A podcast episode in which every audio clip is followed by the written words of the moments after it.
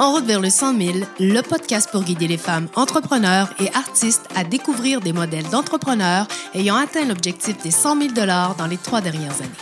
Au détour de questions ciblées, votre hôte Sophie Chainel les interroge sur leur chiffre d'affaires, leur investissement et leur salaire.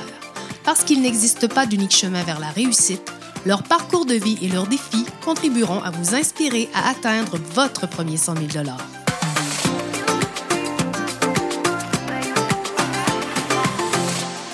T'es une femme, une solopreneur, une artiste et tu as choisi de changer de carrière. Peut-être même que tu as tout quitté pour enfin vivre une vie qui te ressemble. Eh bien, t'es au bon endroit. Je te laisse donc t'abonner directement sur ta plateforme préférée, Spotify, Apple, YouTube ou celle qui te convient le mieux. Je m'appelle Sophie Chainel, c'est moi qui anime ce podcast, alors bienvenue et en route vers le 100 000. Eh bien bonjour à tous et à toutes. Aujourd'hui, j'ai la chance d'avoir Nadine Blanchette avec nous, une travailleuse autonome depuis 7 ans et qui a atteint son 100 000 en 2021. Elle travaille seule, mais avec des collaborations bien sûr quand c'est nécessaire. Et elle travaille dans la gestion de projet, dans la papeterie, dans le mannequinat. Elle est auteure, elle est conférencière. On peut dire que c'est une multipotentielle. On va parler aujourd'hui de méga croissance, on va parler de multipotentialité et on va parler également de consolidation de chiffre d'affaires, ce qui se passe pour toi en 2023. Alors, bonjour Nadine. Bonjour. Avant de rentrer dans le détail, je voudrais juste te dire que t'as pas toujours été entrepreneur, Nadine. T'as travaillé pour le gouvernement. Oh, oh, oh. Et j'aimerais que tu me partages justement le choix que tu as fait d'être plus présente pour tes enfants puis de lancer ton entreprise. Alors, partage-nous ton parcours entre une job de gouvernement et entrepreneur.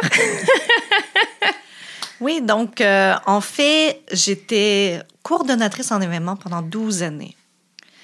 Et avec des grossesses difficiles, j'ai fait le choix parce que c'est un travail très exigeant physiquement. J'avais atteint un peu ce que j'avais à faire. J'ai décidé de prendre un autre emploi.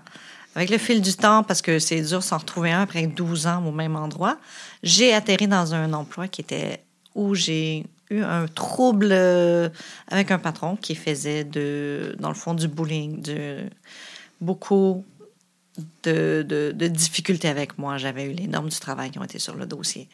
Et je me suis rendu compte que je devais être présente pour mes enfants. Donc, à ce moment-là, j'ai lancé à l'intérieur de 24 heures. J'ai été m'inscrire aux taxes. J'ai été inscrire mon numéro d'entreprise. J'ai parti mon site sur Wix. Et j'étais dans l'auto, j'ai donné ma démission, j'ai donné un petit 2 jours parce que j'étais avec les ressources humaines à ce moment-là, vu que c'était avec le patron, le superviseur direct. Les ressources humaines et les normes du travail me disaient que si je quittais, ça fermait le dossier. Mais j'ai dit, il faut que je pense à moi. Tout est déjà fait, c'est décidé. Donc, le lendemain matin, je me réveillais avec, à mon LinkedIn, un premier client déjà. Oh là là! Donc, ça a été vraiment un déclic.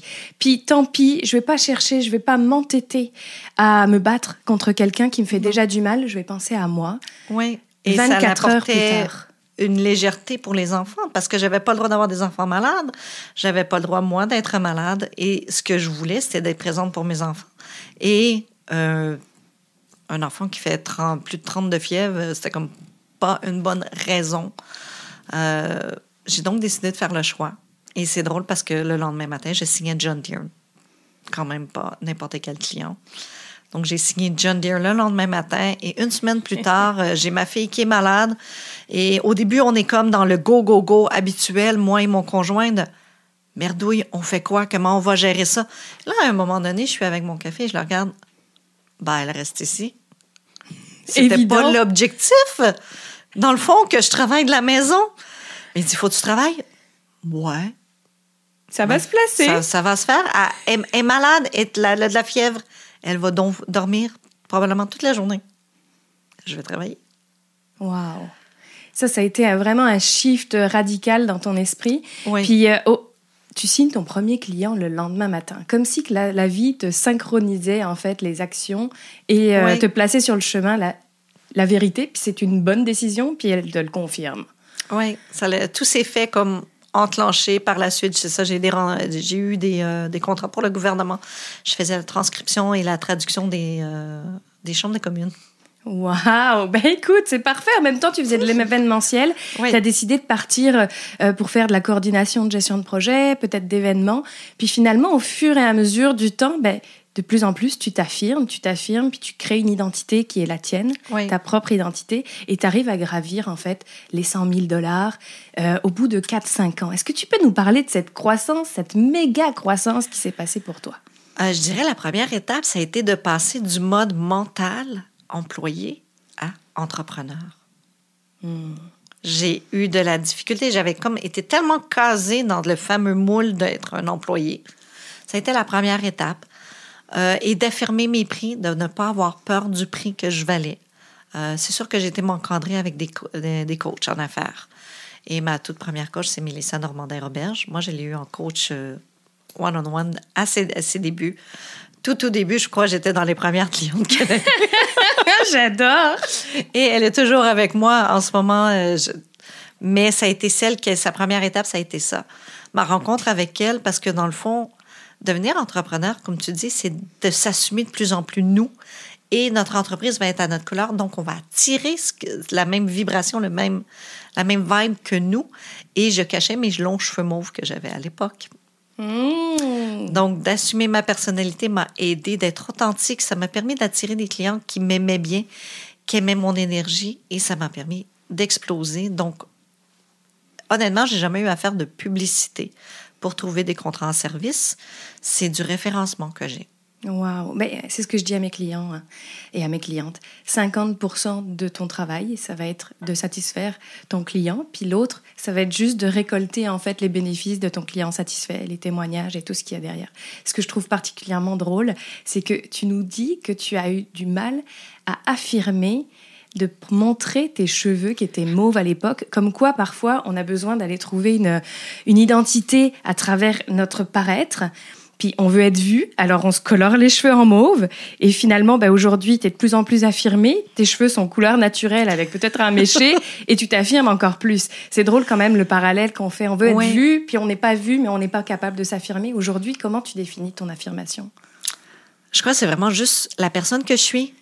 J'ai pas besoin du flafla. J'adore avoir les cheveux colorés, mais on dirait que juste la personne que je suis, les mots que j'utilise, comment que je suis, comment je vais me tenir, qu'est-ce que je vais écouter comme musique sans le cacher. C'est un ressenti, c'est tout à l'intérieur. On dirait ensuite que ça va émaner à l'extérieur. On va attirer les bonnes personnes avec le bon langage. On dit toujours d'être authentique, d'être vrai, de rien forcer et que ça va se ressentir. Et c'est vrai. Je l'ai vraiment ressenti d'être de plus en plus moi. On m'a classifiée de romantique rebelle et je crois que ça me va parfaitement. Wow.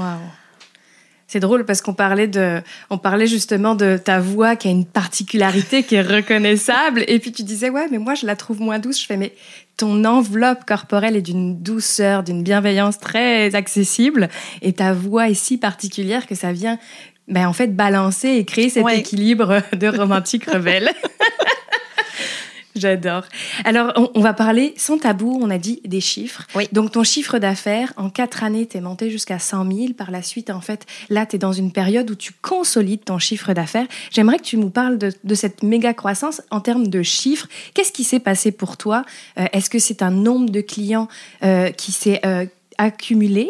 Est-ce que c'est plutôt que tes clients t'ont demandé de faire plus d'heures? Est-ce que c'est un mélange des deux? J'ai envie de t'entendre sur la croissance de ton chiffre d'affaires. C'est vraiment un mélange de plein de facteurs. J'ai premièrement assumé ma valeur. Donc oui, j'ai dû faire une hausse de mes taux horaires. Et là, à un moment donné, tu te dis, moi, mon objectif, c'est pas de travailler du 40-60 heures semaine. Ce que je faisais, c'était du 60-70. Je peux pas inventer plus d'heures. Je veux être présente pour le hockey de mon garçon, pour la danse de ma fille à l'époque. J'avais des activités, j'avais plus de vie. Je me suis dit, ben, comment qu'on peut faire pour continuer à grandir le chiffre d'affaires? Mais je peux pas inventer des heures. Puis à un moment donné, ben, il y a un plateau, on peut pas augmenter le taux horaire non plus continuellement. Je me suis dit, donc, il faut que j'aille avec la diversification des revenus aussi. Donc, qu'est-ce que je peux faire pour m'apporter des revenus sans que j'ai réellement travaillé? J'adore la papeterie et donc la première optique a été d'aller vers la papeterie, d'avoir une boutique en ligne. Et donc, je crée des produits, j'en ai en papier et j'en ai téléchargeable. Donc, en plus, des fois, je fais des ventes sans avoir à rien faire parce que c'est téléchargé, la vente est faite. Donc, j'ai un revenu qui se fait de ce côté-là. Par la suite, je me suis dit, bon, qu'est-ce que je peux faire encore plus que ça? Ben, j'adore parler. Je veux partager mon histoire. Donc, j'ai décidé d'écrire le livre. Donc, il y a des conférences, il y a mon livre qui roule et il y a les entrevues que je fais pour le livre. C'est une autre façon d'aller chercher des revenus. Et j'ai toujours dit, quand j'étais petite, à tout le monde, petite, j'ai pas beaucoup plus grandi, mais bon. Je vais être mannequin un jour, mais à l'époque, c'était les Ima, les Cindy Crawford. Les... Oui, absolument. J'étais loin de l'image corporelle de la mannequin. Donc, on me disait, ah, oublie ça. Et aujourd'hui, avec la vague du body positive, et il y a les petites models, il y a les seniors. Donc, j'ai ma place et j'ai décidé de démontrer aussi, par le fait même, de venir une autre diversification de mon revenu et démontrer à ma fille qu'on peut croire en ses rêves. Wow! Donc, il y a vraiment une histoire d'inspiration derrière tout ça. Puis, tu parles de diversification des revenus. Si on revient aux chiffres vraiment d'affaires, est-ce que tu te rappelles la première année ou la deuxième année ou comment ça accroît? Est-ce que tu as doublé de chiffre d'affaires? Qu'est-ce qui s'est passé pour toi? L'année que j'ai fait mon premier 100 000, honnêtement, ça a été, je crois, une croissance de 30 % vis-à-vis de l'année précédente. Et pourtant, quand je regarde réellement mon nombre d'heures, parce que j'ai des rapports, parce que quand je travaille au taux horaire, j'ai comme un système qui est je pars et la minuterie, donc je suis capable de voir. Et je me dis, ben, crotte, j'ai moins travaillé. Pourtant, j'ai fait plus. Oui, j'ai augmenté mon taux horaire, mais j'ai travaillé plus intelligemment et j'ai appris à me prioriser. Puis je sais qu'on se fait le dire dans tous les coachs de se prioriser, de prendre du temps pour soi, de se mettre à l'horaire. Puis là, j'étais toujours, ouais, mais si je m'entraîne, ça fait pas tching, tching, tching en arrière. J'adore ça, tching, tching, tching, tching. Quand je suis à mon ordi, avec ma petite souris, le timer roule, je fais de l'argent. Si je suis sur mon tapis roulant, j'en fais pas. Mmh. Mais on dirait que la minute que j'ai décidé de la suivre, la comptée, de les faire, ce qu'ils nous disent, de me mettre à l'horaire, de m'entraîner, prendre du temps pour lire. L'été, j'adore flâner sur mon petit arc-en-ciel dans ma piscine. Moi, je suis une tortue, j'adore emmagasiner les rayons de soleil. Je l'ai fait et là, j'ai explosé littéralement. Parce que quand j'étais à mon ordinateur, j'étais là à 110 % continuellement. Et ça se sentait dans mon énergie. Je l'ai vu au niveau de la boutique. C'est sûr que j'ai fait un gros shift aussi. J'ai simplement, moi, j'avais plus de collaboration dans la création des produits. C'est mes produits à moi sur ma boutique. Donc, j'avais pas à dépendre de d'autres personnes. Et la boutique est venue par elle-même combler un 20 % de revenus cette année-là. 20% de revenus sur la boutique, donc en termes de produits, en termes de papeterie, et qui vient en fait finalement ne pas consommer du temps pour toi, ben, ça a permis de créer une croissance et d'atteindre ton premier 100 000. C'était en 2021. Qu'est-ce qui a changé depuis que tu as atteint pour la première fois ton premier 100 000? On en veut plus? Ben, c'est vraiment des constats parce qu'après, au début, tu roules. La deuxième année avec ça, t'es comme... Tu suis le même processus. Là, tu te rends compte, tu es comme en croissance fulgurante. C'est le fun, t'en veux plus, mais à un moment donné, et c'est là que je me suis comme rendu compte, j'ai dit, je suis comme dans un bateau, dans une rivière avec un flot rapide. Je sais que je vais dans la bonne direction vers mes objectifs, vers ma vie de rêve, mais le bateau, j'ai plus de pagaie. Il avance par lui-même en ce moment. Wow. Je le dirige plus. Ouais. Et là, donc, il y a un besoin de réalignement ou de reprise, de responsabilité. De reprise un peu, c'est ça. Parce que j'avais tout mis en place, tellement de belles choses. Mais là, ça l'a explosé et ça amenait à fond de train. J'aurais pu continuer comme ça, sur ce rythme-là. Ou dire, qu'est-ce que je veux encore plus? Fait qu'à ce moment-là, il faut freiner un peu. Parce que je veux grossir le navire pour aller encore plus vite et plus loin. Oh, intéressant. J'adore cette métaphore. C'est vraiment génial. Oui, c'est comme je ralentis pour prendre conscience de ce qui est présent, puis voir où est-ce que je peux faire un upgrade, où est-ce que je peux faire prendre de l'envergure et de l'expansion. Ouais. Et peut-être que c'est aussi retravailler sur le bateau lui-même pour pouvoir aller encore plus loin. Exactement. Et plus vite, comme tu le dis. Ah, j'adore. Et justement, dans la création de ton entreprise, quand on est en démarrage, parfois on se dit... Ouais, je comprends qu'il faut une coach. Oui, je comprends qu'il faut qu'on se crée quelque chose, mais ça demande un investissement. Et je voudrais savoir, au démarrage, comment toi, tu as fait pour gravir ces échelons? Est-ce que tu as injecté de l'argent au démarrage de ton entreprise et tu t'es dit, OK, je crois en moi et je mets tant sur la table et let's go avec ça, je vais créer mon entreprise? Oui, mais en fait, quand je me suis lancée, je me suis dit, je n'ai pas besoin de rien, je vais être adjointe virtuelle. j'ai besoin d'un ordinateur, je travaille à la maison, j'ai pas vraiment besoin de plus. Mais effectivement, comme tu dis, après ça, on se rend compte qu'on a besoin de la coach pour comprendre le monde des affaires. On a besoin, moi, la première chose, honnêtement, et je fais rire les gens, c'est que j'ai payé un comptable. Moi, j'avais mes numéros et tout de suite, je me suis trouvé un comptable et je me suis dit, pas vrai. Donc, je me suis dit, OK, j'ai un montant que je vais toujours mettre pour le comptable. Et j'ai donc investi énormément. Mais quand je me suis lancée, moi, je croyais j'ai un bon crédit. J'ai toujours un crédit A1. Mais la minute que tu deviens un travailleur autonome, que tu as ton numéro d'entreprise, ça fait pfff. Et tu recommences à zéro. Nadine Blanchette n'existe pas, c'est l'entreprise. Ouais, donc ça veut dire que les crédits, tu retombes comme si tu étais adolescente, en fait. Oui, je n'ai plus de crédit. Donc, quand moi, j'arrive après avoir tout fait lancer mon entreprise, je me dis, je vais aller à la banque et je vais me faire une marge de crédit avec une carte d'entreprise. Ah non, je suis refusée. Vous avez un très mauvais crédit, madame. Pardon. J'ai toujours... Non, et c'est elle qui m'a expliqué. Wow. Donc, c'est mes cartes de crédit personnelles que, en toute honnêteté, j'ai loadées la première année. Parce qu'un ordinateur, oui, c'est suffisant. La première fois, tu dis « Ah, je me lance », tu prends un petit laptop. C'était un rebuild que j'avais acheté parce que je n'avais pas l'argent nécessairement. Je me disais « J'en ai pas besoin de plus ». Là, tu te rends compte « J'ai besoin des applications de graphisme. J'ai besoin de la suite qui... » se met à jour continuellement avec les nouveautés parce qu'ils ont toujours des mises à jour. Là, je dis, j'ai besoin de plus. J'ai besoin d'un nuage. J'ai besoin de la sécurité pour mes données. Ensuite, tu dis, il faut que je sois vue. Donc, il faut que je me paie un réseautage. On se paie le BNI. À l'époque, il n'y avait pas beaucoup d'options dans mon quartier. Mais tu sais, c'est toutes des frais. Fait, carte de crédit. Oui, ça rentre, mais je viens de me lancer. Oui, j'ai John Deere, mais John Deere me donne quand même pas 40 heures semaine. Oui. Alors... Est-ce que tu te rappelles du chiffre? Est-ce que tu as osé consolider l'investissement que tu as fait en démarrage? Ah oui, je dirais que j'ai dû mettre pour 50 000 $ au début. Parfait. C'est important pour moi qu'on partage ces choses-là parce que y a une croyance aussi que, OK, on va partir justement et il y a de plus en plus d'adjointes virtuelles qui n'ont pas la conscience que ça nécessite d'investir en soi. Puis moi, j'aime beaucoup dire que en démarrage d'entreprise, il ne faut pas parler de ROI, de retour sur investissement. Puis finalement, quand on est une femme, avoir un ROI, un roi, ça ne nous intéresse pas. Par contre, investir sur le retour, être capable de se mettre en priorité et d'investir sur soi pour créer en fait et générer de l'argent, c'est IOR. Et oui, vous êtes toutes des femmes en or, mesdames. Donc, sachez investir en vous, c'est le plus bel investissement que vous puissiez faire. Et justement, l'année où tu atteins tes 100 000 $, combien tu es capable de te sortir de salaire? J'ai fait le calcul parce que lorsque Chantal m'en a parlé, Sophie, c'est correct. Sophie m'en a parlé, j'ai dit, je sais pas, moi je paye ce que j'ai payé, ce qui restait là. J'avais jamais porté attention parce que ça se fait naturellement pour moi. Donc, je sais ce que j'ai à payer. Je sais ce qui va être à payer. Parce que je veux pas, il faut que je prévoie. Parce que quand je sors mon agenda, je sais que je vais avoir de l'argent à sortir pour le faire produire et tout. Donc, j'ai fait le calcul et j'ai regardé. Et en général, je dirais que je me paie en 20 à 25 % qui peuvent me revenir. OK, donc ça veut dire le premier 100 000, c'est entre 20 000 $ qui rentrent pour toi et 25 000 $.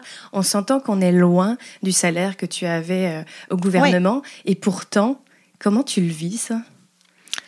Super bien, parce que dans le fond, je me dis, l'entreprise paie mes dépenses, vu que je travaille à la maison. Si je prendrais mon salaire que j'avais auparavant, c'est la même chose. J'ai des dépenses, mon véhicule, l'électricité, tout ça. Fait que pour moi, ce qui me reste, honnêtement, il m'en reste plus en ce moment que quand je travaillais en bureau. Mais c'est parfait. Et ce que je prends là-dedans, c'est que ça me permet de me croître personnellement en plus. Parce que mes formations que je fais autant pour moi que pour mon entreprise, moi, c'est une dépense. Mais ça me fait grandir comme personne. Encore une fois, notre entreprise nous permet d'investir en nous. Et justement, maintenant que tu as mis ton 50 000 $, que finalement, à partir de 2021, tu te payes entre 20 et 25 000 $, ce qui veut dire que ton retour sur investissement est au bout de 5e, 6e année. Aujourd'hui, est-ce que tu continues d'investir sur toi? Et si tu investis par année, combien tu mets dans l'investissement de ton entreprise? Je dis continuellement. J'investis continuellement. J'ai toujours, que ce soit des formations, coaching d'affaires, j'en ai un à chaque année, ça c'est certain. Je vais me payer des événements aussi, où il y a des conférences. Je vais m'acheter aussi des formations en graphisme. en illustration maintenant, parce que j'ai toujours fait de l'illustration, mais je veux continuer à pousser. Donc, je dirais que je dois mettre, supposons que un 12-15 000 par année. Oui, merci beaucoup. Merci pour cette franchise. Puis c'est important pour moi d'aller sans tabou parce que je veux inspirer les femmes à atteindre leurs premiers 100 000 puis oser se lancer en affaires. Donc merci sincèrement de nous partager tes chiffres. C'est quelque chose que les gens ne font pas nécessairement. Donc merci pour ton ouverture. Maintenant, c'est sûr que pour croître et investir en toi et maintenant être Nadine Blanchette qu'on connaît à travers tes multifacettes, j'aimerais savoir justement c'est quoi tes mots piliers, tes qualités et tes forces qui sont maintenant indispensables en fait à ta personnalité et qui fait aussi que ton entreprise, elle a cette croissance. Créativité, c'est toujours mon premier mot. Douceur. Et pendant 2 ans, suite à ma grande croissance, justement, ça a été mon mot phare, douceur. J'avais besoin de vivre ceci dans la douceur, dans la facilité, dans la légèreté. Donc, créativité, douceur reviennent et le grandiose, qui est hyper important pour moi. Je vois grand, je veux grand, je continue à avoir des rêves. Donc, chaque fois que je crée, c'est souvent ces 3 mots-là qui reviennent continuellement. C'est pas pour rien que mon agenda, je l'ai appelé « Conquête de ton monde ». Je vois grand. Conquête de ton monde. C'est maintenant que ça se passe. Hein? Tu sais que tu as une papeterie qui est disponible pour toi. Et justement, tout ça, c'est bien parce que nos qualités, c'est ce qui nous porte vers l'avant, mais c'est aussi les expériences de vie qui nous apportent des apprentissages. Et j'avais posé la question, et j'aimerais que tu me parles de l'erreur la plus importante pour toi ou l'apprentissage le plus important pour toi, notamment sur une collaboration que tu as faite dans le passé et qui t'a appris énormément. Oui, j'ai fait une collaboration, c'était avec une relation amicale. On a lancé un produit ensemble. Je me suis énormément investie et à plusieurs reprises, plusieurs moments, des petits indices, des feelings qui venaient me dire « coupe, c'est pas bon, c'est pas ce qu'il faut ». Et la relation en a souffert, la relation a été interrompue malheureusement et c'était une amitié très forte pourtant. Et avec le recul et tout ça, moi, c'est près de 10 à 12 000 $ que cela va m'avoir coûté. Oh, wow! Alors, qu'est-ce que tu peux donner comme conseil par rapport à cet apprentissage aujourd'hui que tu as vécu ça et si on peut éviter ou permettre aux personnes d'éviter? En fait, il faut vraiment s'écouter. C'est pas pour rien que les signes de la vie, ça peut être très flagrant des fois, mais des fois, c'est vraiment juste une intuition. Ça peut être n'importe quoi et toujours être très clair quand on part dans une relation d'affaires, que ce soit une inconnue ou un ami, toujours par écrit. C'est quoi les attentes de chacun? Quels seront les rôles de chacun? Qu'est-ce qu'on s'attend comme résultat? Parce que peut-être que c'est pas les mêmes intentions une pour l'autre. Puis c'est ça, je me suis rendu compte. Moi, ça, c'était la première pierre de ma papeterie. Et pour cette personne, c'était secondaire, même tertiaire. Mm. Donc, mon investissement en temps, en énergie, en sueur de front, comme on dit, était vraiment nettement supérieur. J'y ai mis tout et il y a eu un clash, veux pas, et ça se ressentait. Wow. Donc, vraiment important de clarifier. Mais finalement, tu le partages par rapport à une relation d'affaires, mais c'est important de le faire pour soi. Quand on démarre également, d'être capable de se dire, de se définir ses objectifs. Je vais être très transparente pour ce podcast. Je me suis mis des objectifs parce que c'est comme ça qu'on est capable de savoir si on l'a atteint, si on doit ajuster, comment on peut avancer et continuer d'être dans la direction de nos rêves. Oui. On ne peut pas progresser si on n'a rien qu'on s'est mis au départ pour évaluer qu'est-ce qu'il y en est. Absolument. Waouh. Et du coup, moi, je me demandais, dans ton parcours, c'est quoi l'action qui a été la plus impactante, qui t'a permis de te révéler, justement, dans l'action? Je dirais qu'il y a eu un gros boom. L'année passée, j'ai fait une formation qui s'appelait « Alignement Visionnaire ». Et je roulais toujours par instinct, sans vraiment réfléchir à ce qu'il y en est. Et on a mis sur papier des choses, on a évolué, on a mis la mission, la vision et tout ça, mais je me suis rendu compte que je continuais encore à me cacher, malgré toute la croissance que j'avais. Malgré les cheveux complètement naturels et qu'il n'y avait plus de mauve, il y avait encore... Ils étaient roses alors. Ah! Ils étaient roses! Mais j'étais encore cachée sous la puce et mon entreprise s'appelait Planification MLB. Peu de monde savent que mon entreprise, jusqu'à l'année passée, ça s'appelait Planification MLB. Ben oui, absolument. Et partout où j'allais, si j'allais en Zoom, c'était la puce qui était écrite. Donc, à ce moment-là, j'ai eu un déclic. Et c'est Mélissa, encore une fois, qui me dit « Quand est-ce que tu vas arrêter? » Ça fait des années qu'elle me le dit. Et à l'intérieur, encore une fois, comme pour mon entreprise, moi, quand une chose se fait, ça se fait là. Et en 24 heures, j'ai été faire changer avec mon comptable. Planification MLB est devenue Nadine Blanchette. Et j'ai arrêté de signer partout la puce. La puce, c'est ma papeterie parce que c'est le surnom que mon papa me donne. C'est très précieux à moi. Et c'est le nom de la gamme de ma papeterie, La Fabrique à puce.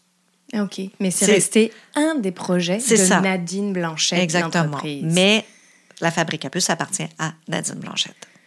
Wow! J'adore. Donc, rechangement d'identité. Oui. On voit que finalement, ça se passe autour de l'année dernière. Donc, après ta méga croissance, oui, l'atteinte de ton 100 000, il y a un nouveau palier, il y a une nouvelle identité de Nadine Blanchette, propriétaire de Nadine Blanchette et non plus oui, l'ancienne version de toi. J'adore. Merci énormément pour tout ce que tu as partagé. J'ai une dernière question, bien sûr. C'est, oui, étant donné que tu vois grand, que le mot grandiose fait partie de tes points piliers, j'aimerais savoir qu'est-ce qu'on peut te souhaiter si on se projette en fait dans l'avenir.